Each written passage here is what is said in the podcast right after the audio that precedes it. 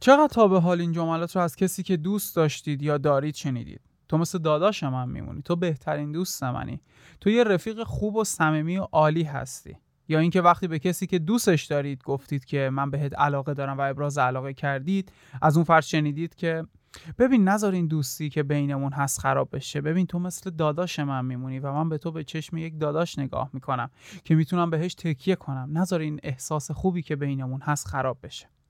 اگر شما این جملات رو شنیدید و براتون خیلی آشناست خبر بعد اینه که شما در وضعیتی قرار گرفتین که توی انگلیسی بهش میگن فرنزون در واقع فرنزون وضعیتیه که شما به کسی علاقه دارید دوستش دارید و می‌خواید با اون فرد وارد رابطه عاطفی بشید اما اون فرد شما رو انتخاب نمی‌کنه و به شما میگه که شما فقط دوست اجتماعیش هستید و شما دوتا مثل دوتا رفیق و دوست خوب هستید. اگر تا الان حتی یک بار در این وضعیت قرار گرفتین و این جملات رو شنیدید با ادامه این پادکست با من همراه باشید.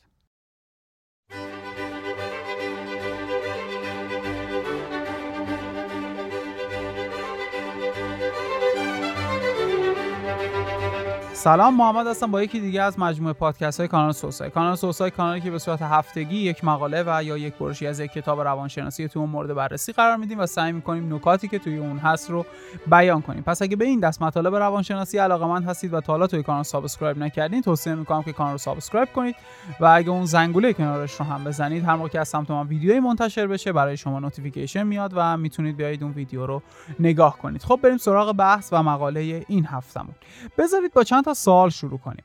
شما چطوری توی یک رابطه از آشنایی و دیدار و رابطه اجتماعی حرکت می‌کنید به سمت رابطه عاطفی و عشق و ازدواج؟ اخیرا توی اینستاگرام دوستان پست هایی رو برای من میفرستن که محمد این friendzone چیه و این قضیه و داستانش چیه؟ من قبلا یه پادکست در خصوص این مسئله درست کرده بودم اما خب متاسفانه پاک شد و الان در دسترس نیست. برای همین تصمیم گرفتم که یه مجموعه پادکستی رو درست کنم در خصوص فرنزون و اینکه بررسی کنیم ریشا و علل فرنزون چیه. شما چطوری توی فرنزون قرار می‌گیرید و اینکه راه های خروج از فرنزون چیه. و مقالاتی که در این خصوص وجود داره رو مورد بررسی قرار کنیم و ببینیم که پژوهش ها در این خصوص چه چیزی رو به ما نشون میدن. خب پس با این تیتر شروع می‌کنیم که فرنزون چیه و یه تعریف از فرنزون داشته باشیم. فرنزون در واقع به وضعیتی گفته میشه که شما به کسی علاقه دارید و تمایل که با اون فرد وارد یک رابطه عاطفی بشین یا با اون فرد ازدواج کنید اما اون فرد به شما احساسی نداره و نمی‌خواد که با شما وارد یک رابطه بشه و بیشتر می‌خواد که با شما یک تعامل اجتماعی و یک دوستی داشته باشه و شما از این وضعیت ناراحت هستید و ناراضی و معمولا کسی که در فرنزون قرار می‌گیره خدمات زیادی میده بدون اینکه بخواد چیزی دریافت کنه و بخش تلخ ماجرا هم اینجاست که کسی که توی این وضعیت گیر کرده نمی‌تونه وضعیت رو عوض کنه و در واقع این نوع رابطه مثل یک باطلاق میمونه که هرچی بیشتر دست و پا بزنی بیشتر توش فرو میری و هرچی بیشتر خدمات بدی کمتر گیرت میاد. هرچی بیشتر کمک کنی کمتر مورد لطف قرار می‌گیری و هرچی بیشتر خوب برخورد کنی کمتر گیرت میاد. وقتی در این باطلاق گیر می‌کنید و هی صبر می‌کنید و میگید وایستا درست میشه بیشتر آسیب می‌بینید و بیشتر در یک موقعیت آزاردهنده قرار می‌گیرید. خب حالا که با تعریف فرنزون آشنا شدیم بریم سراغ علتی که شما رو در فرنزون قرار میده. ببینید دوستان طبق یک نظریه اجتماعی به اسم روابط تبادلی همه روابط اجتماعی و روابط انسانی بر پایه تبادل و بدبستون بنیان شده. این یعنی همه آدم ها توی یک توافق نانوشته شده با هم قرارداد می‌کنن که چه چیزی به طرف مقابل بدن و در ازای اون چیزی که از طرف مقابل می‌گیرن و معمولا در این خصوص هم هیچ صحبتی نمیشه و بر اساس ارتباط های غیر کلامی تبیین میشه یه چیزی رو از اون فرد بگیرن. وقتی کسی در فرنزون قرار می‌گیره توی موقعیتیه که حتی برگشت به حالت قبل که دوستی معمولی بود هم امکان پذیر نیست. اون طرف مقابل هرچی که از رابطه می‌خواد رو به دست میاره اما شمایی که توی فرنزون هستین هیچی گیرتون نمیاد. سخن کوتاه. کسی که در فرنزون قرار می‌گیره بخشی از ساحت وجود خودش رو میفروشه بدون اینکه چیزی گیرش بیاد. در واقع همه چیز رو به طرف مقابل به اسم دوستی و صمیمیت و رفاقت و داداشی بودن و آبجی بودن میده بدون اطمینان از اینکه اون فرد مقابل هم بخواد در ازای این خدمات یا در ازای این لطف و محبت چیزی رو بده. خب حالا که با این علت و این مسئله آشنا شدیم بریم سراغ این مسئله که چطور می‌تونید از فرنزون خارج بشید.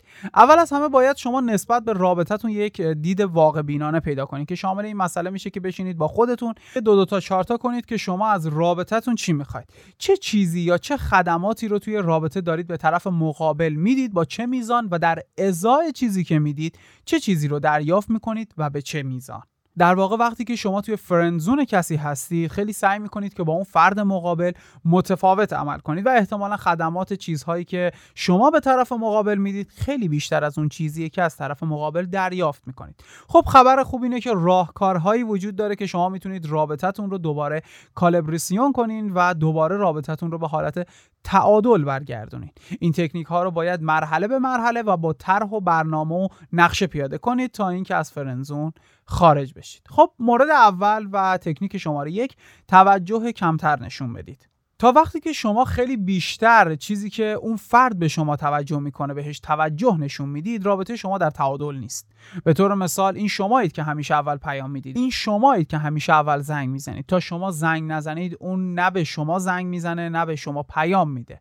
نه استوری رو reply می‌کنه نه پستتون رو لایک می‌کنه. این شمایید که همیشه استوریاش رو reply می‌کنید پستاش رو لایک می‌کنید. شمایید که همیشه اول زنگ می‌زنید شمایید که همیشه اول پیام می‌دید. هر موقع کاری داره تا زنگ می‌زنه شما می‌دوید و کارش رو راه میندازید. تا یکی رو می‌خواد برای صحبت به شما زنگ می‌زنه شما همیشه در دسترس هستید و نیازهاشو برطرف می‌کنید. توی این وضعیت یه مرحله برگردید عقب.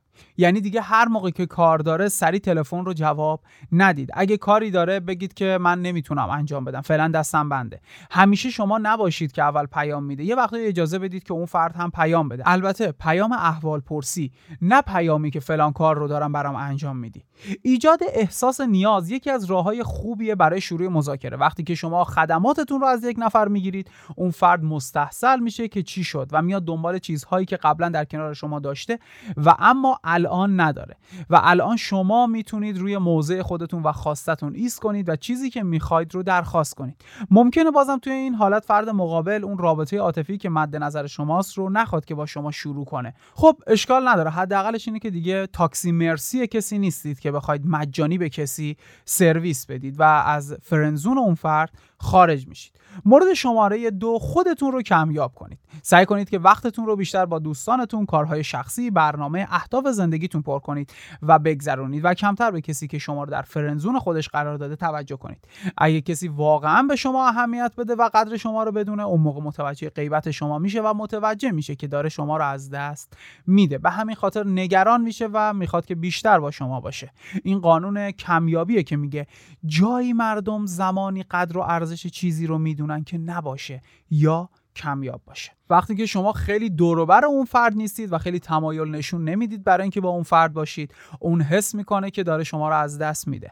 اون موقع توجه و میلش به شما بیشتر میشه و می‌خواد که بیشتر با شما وقت بگذرونه. اگه این اتفاق نیفتاد یعنی شما توی زندگیش کمرنگ شدید اما اصلا به روی خودش هم عرق نکرده و اصلا متوجه نشده که شما از زندگیش دارید میرید. خب اون فرد از همون اول هم به شما علاقه نداشته و شما براش ارزش نداشتید. اینکه کسی برای شما ارزش قائل نیست فکر کنم دلیل خیلی خوبی باشه برای اینکه بخواید رابطتون دوستیتون رو با اون فرد تموم کنید. مورد شماره سه فضای رقابت و حسادت ایجاد کنید.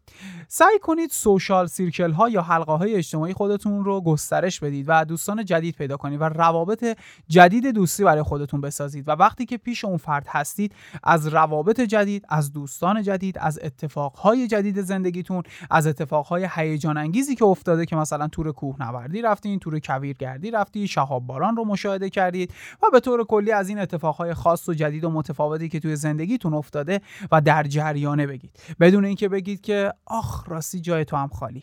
یا اینکه بخواید بگید که آخ جات خالی. با بچه ها رفته بودی مثلا فلان جا. این عبارت جات خالی رو استفاده نکنید. بذارید حسادتش برانگیخته بشه که چرا اون توی زندگی شما نیست. این مسئله هم حسادت رو برمیانگیزه هم حس کمیاب شدن شما رو. مردم خیلی بیشتر برای شما ارزش قائل میشن وقتی که می‌بینن که دارن شما رو از دست میدن تا اینکه همیشه در دسترس باشید و خدمت رسان. اگر دیدید که هیچ حسادتی نمی‌کنه و عین خیالش نیست خب بهتره که شما چشمتون و قلبتون رو روی افراد دیگه باز کنید و یک یار و همراه دیگه برای خودتون پیدا کنید. مورد شماره چهار بذارید برای شما هزینه کنه. از اون فرد که شما رو توی فرنزون خودش قرار داده بخواید که براتون یه کاری انجام بده. برخلاف باور عمومی که میگه اگه می‌خوای کسی رو به خودت علاقه من کنی لطفی در حقش کن در واقع مردم کسی رو بیشتر دوست دارن که در کنار اون حس ارزشمند بودن و مفید بودن کنن. به واسطه کاری که دارن برای اون فرد انجام میدن. وقتی که شما یه لطف در حق کسی می‌کنید این شمایید که حس ارزشمند بودن و احساس خوب مفید بودن می‌کنید. پس بذارید بذارید اون فرد هم در حق شما کاری رو انجام بده و حس مفید بودن و ارزشمند بودن بکنه. به این قانون میگن قانون اثر فرانکلین که من قبلا در خصوصش یک پادکست درست کردم و می‌تونید اون رو گوش بدید و پژوهش های اون رو هم مورد بررسی قرار دادیم. پس همین الان خدمات و کارهایی که می‌کنید رو متوقف کنید و شروع کنید به درخواست کردن و از اون فرد کاری بخواید که برای شما انجام بده. بذارید بهتون یه چیزی رو یاد بده. مثلا اگر فیلم برداری یا عکاسی بلده ازش بخواین که به شما هم یاد بده. اگه آشپزی بلده ازش بخواین که برای شما غذا درست کنه. چایی می‌خواید از اون فرد بخواید که براتون چایی بیاره. به همین سادگی. و البته این درخواست ها رو در فضای دوستانه قرار داشته باشید نه در فضای رئیس و کارمندی.